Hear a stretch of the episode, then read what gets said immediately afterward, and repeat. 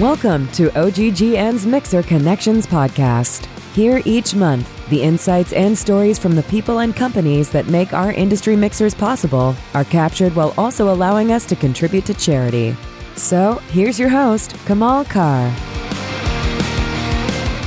Mixer Connection Podcast, Episode 1, and I'm not even supposed to be here. Our host, Kamal, had to travel. It's Mark LaCour with the Gas Global Network. But I am honored to be here. I'm sitting here with the gang from Emerson and Grit. Why don't y'all really quickly introduce yourselves? Sure. Adin N from Emerson. I'm Director of Business Development and on the executive leadership team of our IIoT platform, Zedi. I'm Cody Edgerton. I'm a strategic account executive here with Emerson. Been with the group 10 years. Live here nearby Houston, and that's about it. Yeah, Cody, don't come off the mic. Quit turning your chair. Nah, I'm, I'm learning. This is new. I, know, I don't know, what to do with my hands. it's fine. I'm Jon Allison, VP of Corp Dev with Grit Oil and Gas, and I've known these Zedi guys for quite a few Wait, years. what'd you call us? Zedi guys. Oh, sorry, Emerson. All right, so you mentioned IIoT. If our audience has no idea, because this is not the technology podcast, what does IIoT stand for and what does it really mean? John, I'm going to have you start.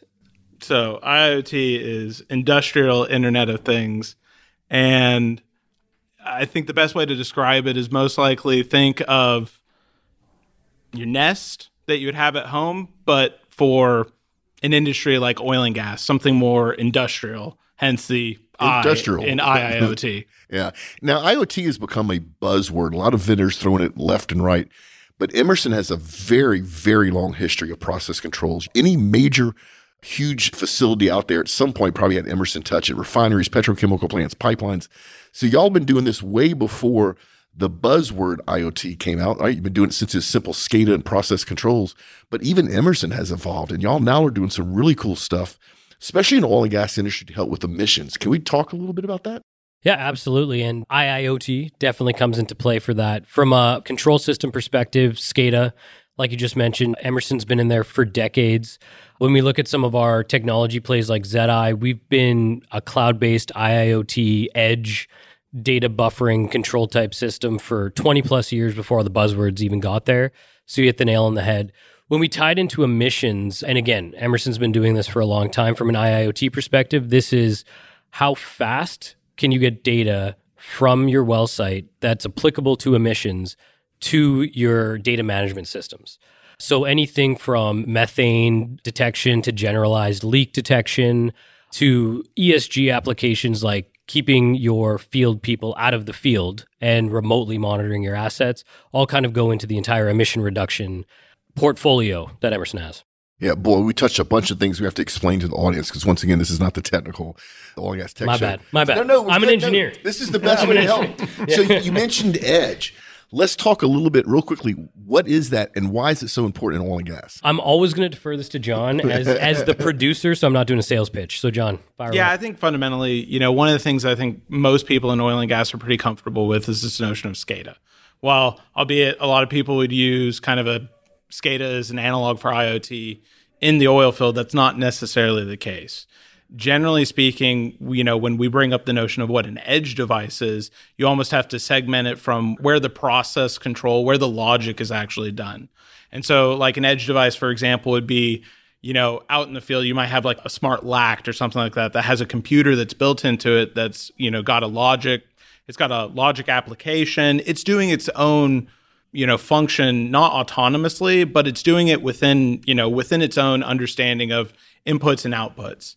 And then, you know, where kind of a lot of edge devices come together, they may, you know, be part of one single network that becomes a platform. And ultimately, that ends up, you know, you might see that the end result of your edge devices on a SCADA platform to where you're interacting with a bunch of these different devices.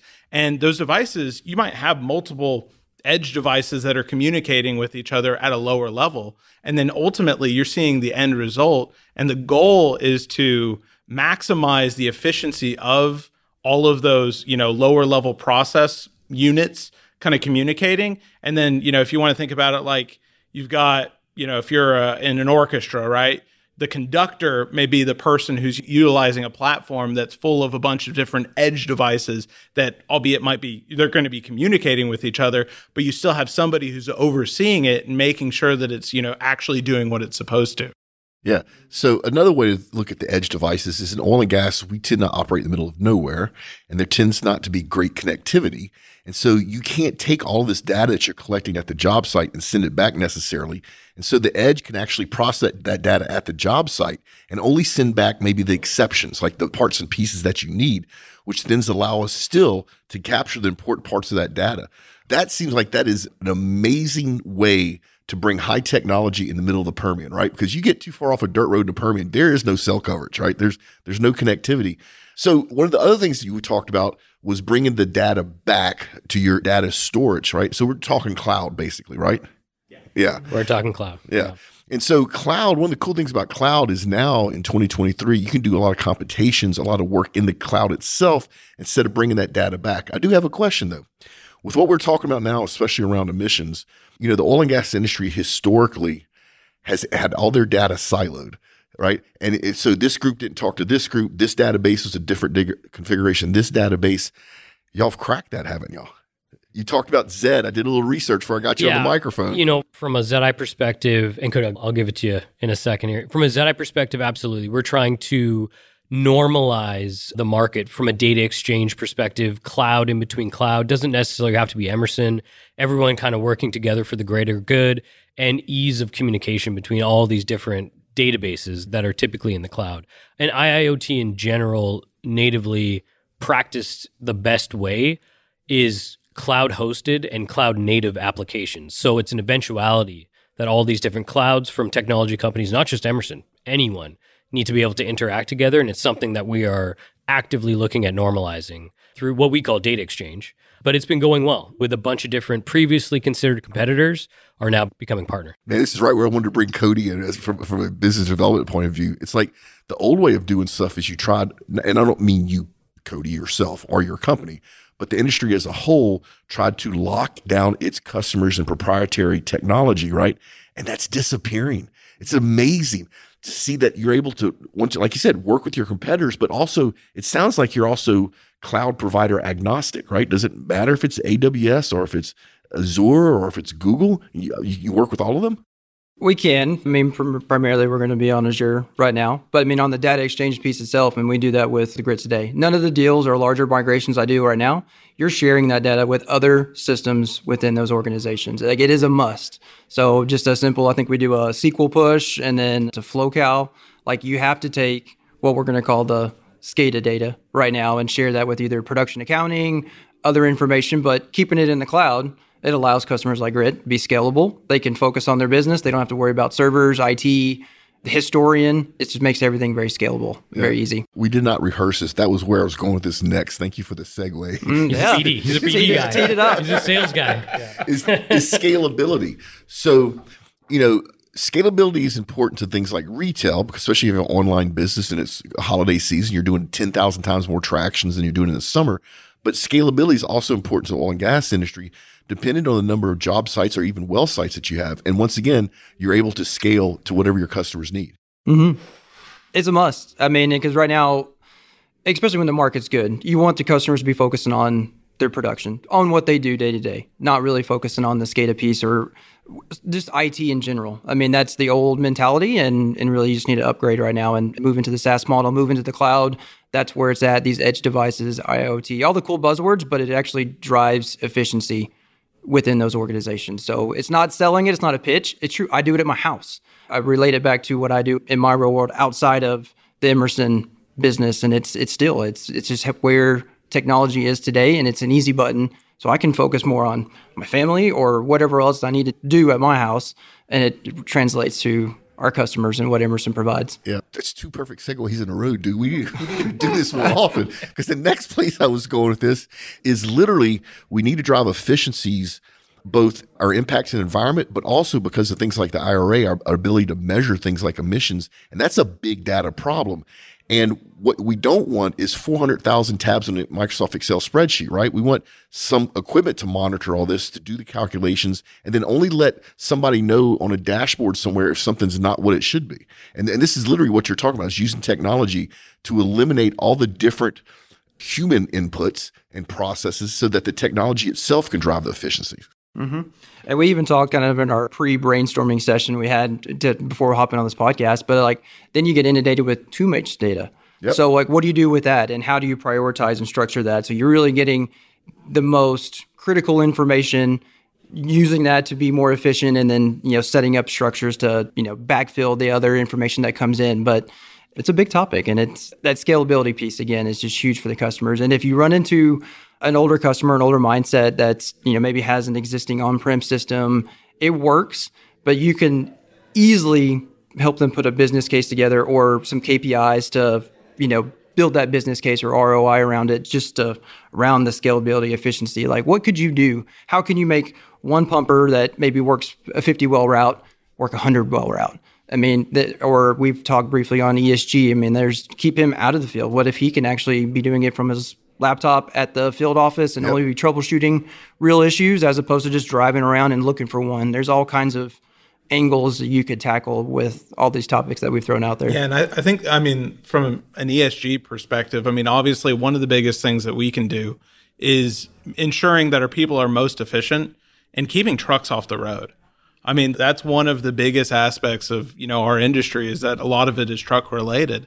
But being able to ensure that we can do, you know, more with less, as well as being able to focus and, you know, actually look at things from an exception base as opposed to just, hey, this is how we do it. This is how we did it 10 years ago. This is how we did it 20 years ago. We're going to keep doing it today. It's like, no, let's actually try to be good stewards of, you know, what we're actually trying to do efficiently and making sure that there's a sustainability aspect of that where it can keep going.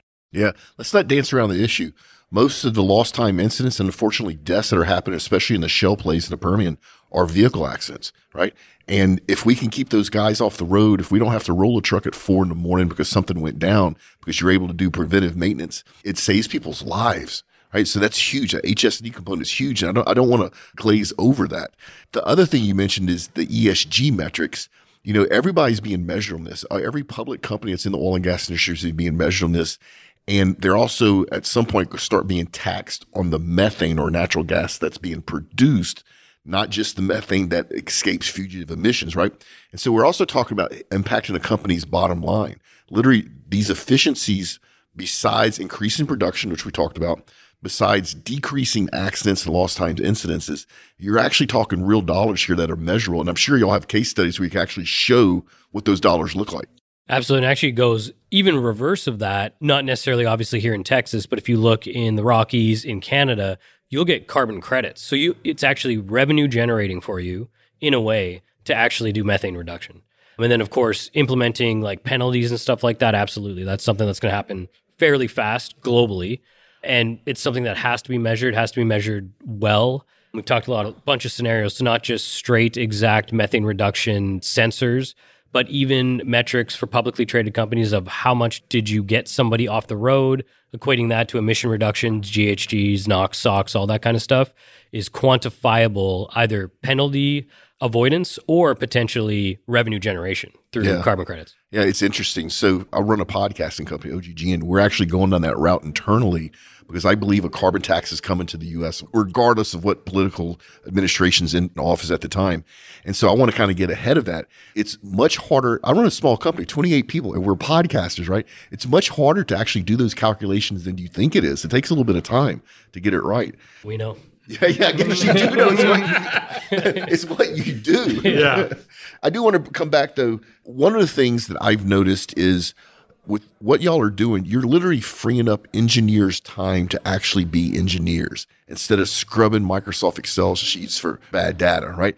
So they're actually, in some ways, you're allowing them to do what they're really good at instead of making them sit there and clean up bad data. That's a real a productivity plus too. Oh, that's huge. I mean, and kind of we touched on it briefly, but one thing that, at least for me, I want to make sure that everybody's aware of having IIoT being cloud based and now since things are more agnostic and the benefit is having the data exchange either via an API or via just having data readily available to be pushed and pulled from different source systems allows a business or especially for our business to take a traditional problem which is hey we've got siloed information and being able to look at it more holistically and really just kind of have it mirror what we're actually doing to be able to create efficiencies to be able to figure out where your bottlenecks are which is really again back to the you know ultimately what engineering is is to try you know for us i love the fact that you know we have a platform but also a vehicle for our engineers to be able to look at you know all of the different type of data collectively to be able to make a decision or also be able to identify where we deficient that we need to start gathering that data to be able to make an even better decision at a later point in time. We're right now you know especially we're seeing this opening. And i think that you know most most platforms or most companies that you know maybe historically they had their own proprietary data set that they you know they locked into a box and they're like hey guess what? If you want to do some more you got to bolt on something else. Well now it's almost like this blossoming of like everybody realizes that in order to have a better product a better something or other you have to be able to you know take and give and pass you know that data and generate actually like insights and information and be able to you know allow people to really effectively fine tune what they're trying to do, their core business, as opposed to just, you know, I don't know, being spreadsheet monkeys. Right. Yeah. And audience, if you're hearing what sounds like saxophone in the background, it actually is saxophone in the background. We're recording this at our industry mixer. Let's see how much of the background noise our editor can get out. All right, so let's. This is all great stuff. You got the history of Emerson. You got grit, kicking butt, and taking names, driving efficiencies, helping with safety, missions, all stuff. Let's talk real business stuff in oil and gas. So, stuff that people are always concerned about. Number one, cybersecurity. Let's talk through that a little bit. Everybody's oh, oh well, come on. yeah. Where we want to go with cybersecurity. So, I mean, and actually, I'll pause. So, like, that actually, for any of our majors that we work with, it's the first discussion point. It's a major talking point. So, what compliance do you have? What SOC 2 documents do you have? What, you know, the whole structure around it. That's the first big deal. And I'm actually helping support our world area, the Middle East and Africa world area. I mean, you take the whole UAE, everything over there, it's all data residency and cybersecurity. Like it's a really big topic, first and foremost. So it's something that we have to go through. And the easy button for me, for most of my customers, especially in the US, is like, who do you bank with? Do you have an online banking app? You trust your personal funds to be in here and you have a mobile app you can go on there we have to go through the same steps as any of your mobile banking apps. So if you're comfortable with your own money being in the cloud, why can't your production data be in the cloud? That usually will ease the conversation. Obviously, you still got to follow up with the proper documentation and everything that we go through, but like that's usually the first little little snidbit that I will get into to like try and derail the cybersecurity, not derail, to ease that cybersecurity conversation around having it in the cloud, where's it hosted, who has control of the information, who can access it, all the above. So that's that's my two cents on on the cybersecurity I, I side of things. throw this in because it's a coincidence. So listeners to this, don't think this is going to happen every time if you sponsor a mixer connection, uh, industry mixer. But Cody, there's a senior person from Marathon Oil Africa that's in the crowd this afternoon. I'll make an introduction to you. I nice, nice. Please do. Would it be cool if you actually started a conversation with somebody that could use what you're doing right at our industry mixer? Actually, maybe I shouldn't have said that. That's not common. Maybe I should say that happens all the yeah, time. I mean, that, that's the point of the mixer, right? that's why we're here. all right. So, cybersecurity, you've answered that question. Next thing is, if I'm a large company, I have millions of dollars in legacy systems that are different than what my competitors have. How do you come in? Do I have to forklift what I'm using now, or are you able to come in and work with my existing IT footprint? I mean, I would say it depends. I mean, really, what the pitch I will or the angle I'll go for is I want to build a business case. So if we can utilize what you have there and it works, we can transfer the data. By all means, let's not rip and replace but in some instances you may have to. So, what are you paying for that currency system? What does it cost to maintain? How many IT people do you have to have? Like, what is the true cost of it? And then compare it to our SaaS model or our platform, and then usually we can come out ahead on that one. But it's getting someone to really peel back those layers and assess what their costs are especially an older legacy system. They're heavily invested in it. You know, the process is there. They have all the right team members in place. So it's a hard discussion to really get them to peel it away. But we've done it time and time again. We have all kinds of case studies to throw at them. We have a lot of data to throw at them. But getting them to really look at it big picture and how much they can offload and let's compare cost end of the day. And we usually don't lose on cost. It's really a mindset and a philosophy around how the data is stored and the mindset of that organization. Yeah, and as of having been somebody who's been on the other side of both that, sides. Yeah, but like you're perfect. Yeah, I know. But one of the things I will say is that the concern, you know, it's obviously it's a loss of control aspect, and I think one of the things that, at least for me, having you know been on prem or uh, SCADA platform in the cloud has been the fact is, is that you know it's required some retraining, but at the same time, is the reality is once you get over that hump, you realize how much more you can do by being able to offload some of the more mundane maintenance type things to the guys who are actually experts in it. And the fact that things generally are able to communicate more readily eliminates a lot of those silos from at the end of the day, you know, the last thing you want to be is having been who is currently also the head of our IT is the last thing you want to be is a roadblock to be able to make sure that the business can move forward. And in fact, again, once you make that transition, you're like, wow, I don't have to be you know the bleeding edge cybersecurity person i can make sure the experts are that i don't have to be the infrastructure guy who's maintaining you know a legacy asset that is you know end of life about to be terminated i can make sure that the guys who have the staff to maintain or migrate it or even are the experts in that particular thing they can focus on doing you know what they do. And really the collective group can focus on kind of steering the ship and making sure that that integration is not only just seamless but continues to grow more so to where again you can do more with less from that perspective as opposed to trying to you know keep a what is really ultimately a dinosaur alive Yeah. I remember the days when CIOs in this industry said, I will never have my information in the cloud. Everything is on prem. And they would hit the table. And as soon as the cost savings started showing up and the flexibility, that's another big part. And also, we mentioned cybersecurity. In some ways, cybersecurity in the cloud is actually better than on prem. It's just different. And you just have to understand that it's different.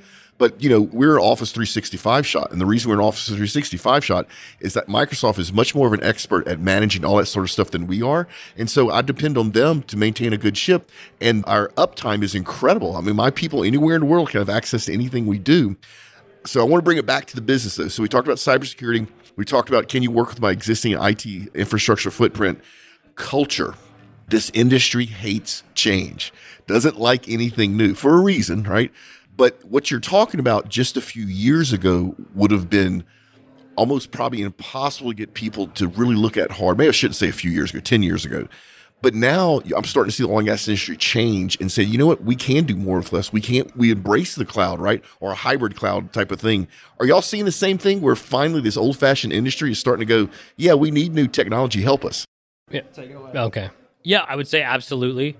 You know, the easiest way to kind of do an example of that is basically everyone in the oil and gas industry and on planet Earth that is communicating with anyone has a smartphone. Yep. So having that, everyone knows how to use apps. When we talk about IIoT, we talk about cloud-based data management in the oil and gas industry. You're basically all they already have the tool in their hands. They already know how to use it. It's just a new app that they have to download, and then boom, their entire operation is in their hand. Or if you're an executive, an overarching entire business is in your hand.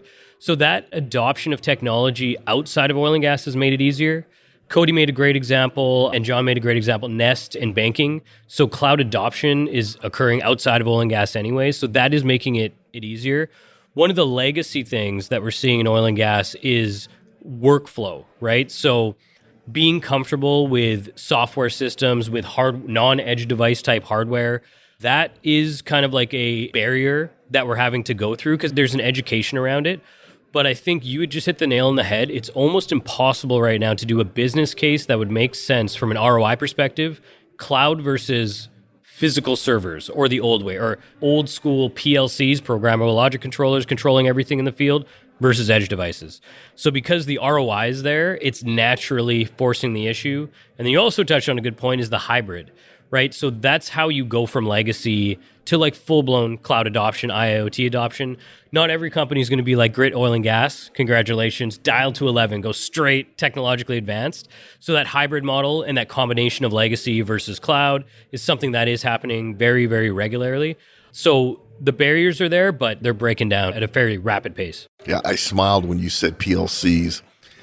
How many old PLCs that are still operating oil and gas right now still have the default username and password still set up? admin, admin. admin, it's 100%. one, one, two, three, four, five. And something else you touched on, you said about 10 years ago. So for the really, for me, just being on the sales side of it, it was about five years ago whenever it became easy talking about cloud yeah. and, and the platform. Before then, it was an uphill sell. You were really pushing a product that was non-traditional in our industry. And it's i mean it just I mean smartphones banking all the above it's taken a complete 180 and it's a different topic you know it's the technology people would like to have. Now where are they at? What are their plans? Are they acquisition drill bit growth? You know what what does their structure look like? That all those factors go into it. But i mean about five years ago it, it went just a completely different conversation. You know what's cool is for most of my life cios and chief technology officers in oil and gas always wanted to be brought to the table as business partners. And quite honestly, they weren't because they didn't understand the business. And I'm starting to see that change a lot because of companies like y'all and what you're doing, where you're bringing the business hard metrics, where you're bringing revenue, cash flow in. And so it's cool to see the CIOs, the CTOs in this industry finally be brought to the technology. I actually really think a lot of that credit goes to the vendors out there that show the heads of technology and oil and gas how they can be an asset to the business. I love it, right? Once you see, it's one of the things about things like big box retail. You go to like Walmart or Home Depot, technology is their competitive differentiator, right? If I can save 3% here or 2% there from a new piece of software, it's done. We need that here. And I think it's starting to happen. I think it's really cool. And I love the fact that y'all are like going wide open. And I shouldn't say that. I'm sure y'all y'all evaluate everything. I'm sure you look at risk of doing anything new, but they're wide open. I know, but like, well, you, you have to be like to a degree to be on the cutting edge. That's part of it, right? You've got to be able to assess very quickly, think on your feet, but also at the same time be able to conceptualize how can something fit in very quickly and start to broaden it to where maybe some piece of technology is brought to you and you're like, hey, you know, somebody's trying to sell it in one particular fashion. You're like, wait, actually, if I take this, I can do, use it for this. I can integrate it here. I can do it right here. I can do it right there. And then all of a sudden, you've got a partnership.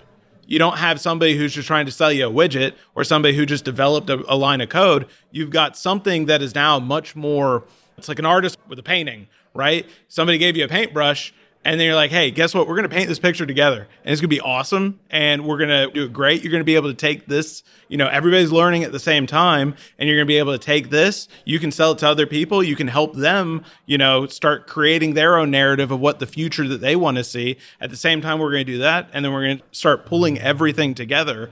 And at the end of the day, you know, what it creates is sustainability, it creates efficiency, and functionally, first and foremost, everybody enjoys it, right? I mean, nobody wants to go and have, you know, go to their work and just of a, you know, a drudgery of just doing the same old thing that they did 20 years ago. And again, a lot of people like doing that, but at least the culture that we have with grit and then the partnerships that we have, the relationships, the friendships that we have generally lead to this, you know, that next level. And I mean, it really is turning it up to 11, but every, you have to. I, so I got to ask you, when and I'm just making this up in my head, but you know, when you originally started your relationship with Emerson and they showed you some really cool stuff that actually could help the business, and you had to go back and you had to sell this internally, right? What was that conversation like? Well, I mean, I would say my well, my relationship with Emerson, I mean, it started at the beginning of my career as Emerson as a whole, but ultimately when it came down to, you know, their skate their cloud SCADA platform ZEDI, we were in the middle of a transition and actually was at a former company. I've worked with these guys on multiple implementations through multiple companies, but fundamentally it was like, hey, we have limited visibility because we had a SCADA platform, but it really didn't allow us I struggled because I couldn't actually I could interact with some of the information, maybe some high level, but I couldn't do what I wanted to do. So at least for at the time because we were in a transition, it really wasn't too much of a hard sell because it was very quickly and understood that hey, the ROI is there. However, at a former company, we did have an on prem SCADA platform that was very old school. And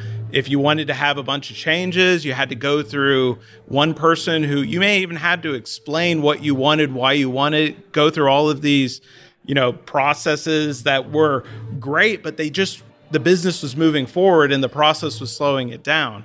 And that was a hard sell to try to migrate over because I think it was just fundamentally it was there was a disconnect between you know the IT side the you know hey we got all these other applications and any sort of transition is just going to cause a lot of work. Something might break. We don't we're not understanding. And so I have been at an organization where that adoption is difficult but frankly I've been lucky at least the last two organizations that it's a pretty easy sell as it should be.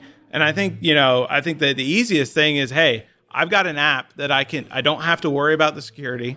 I don't even have I don't have to worry about the uptime. I don't even have to worry about, you know, what platform I'm using if it's iOS or Android, and I can go see it and I can customize it to how I want to do it. And if I need to actually interact with a well or if I need to do something and I need to communicate with somebody else about it, it's right there ready to go for me.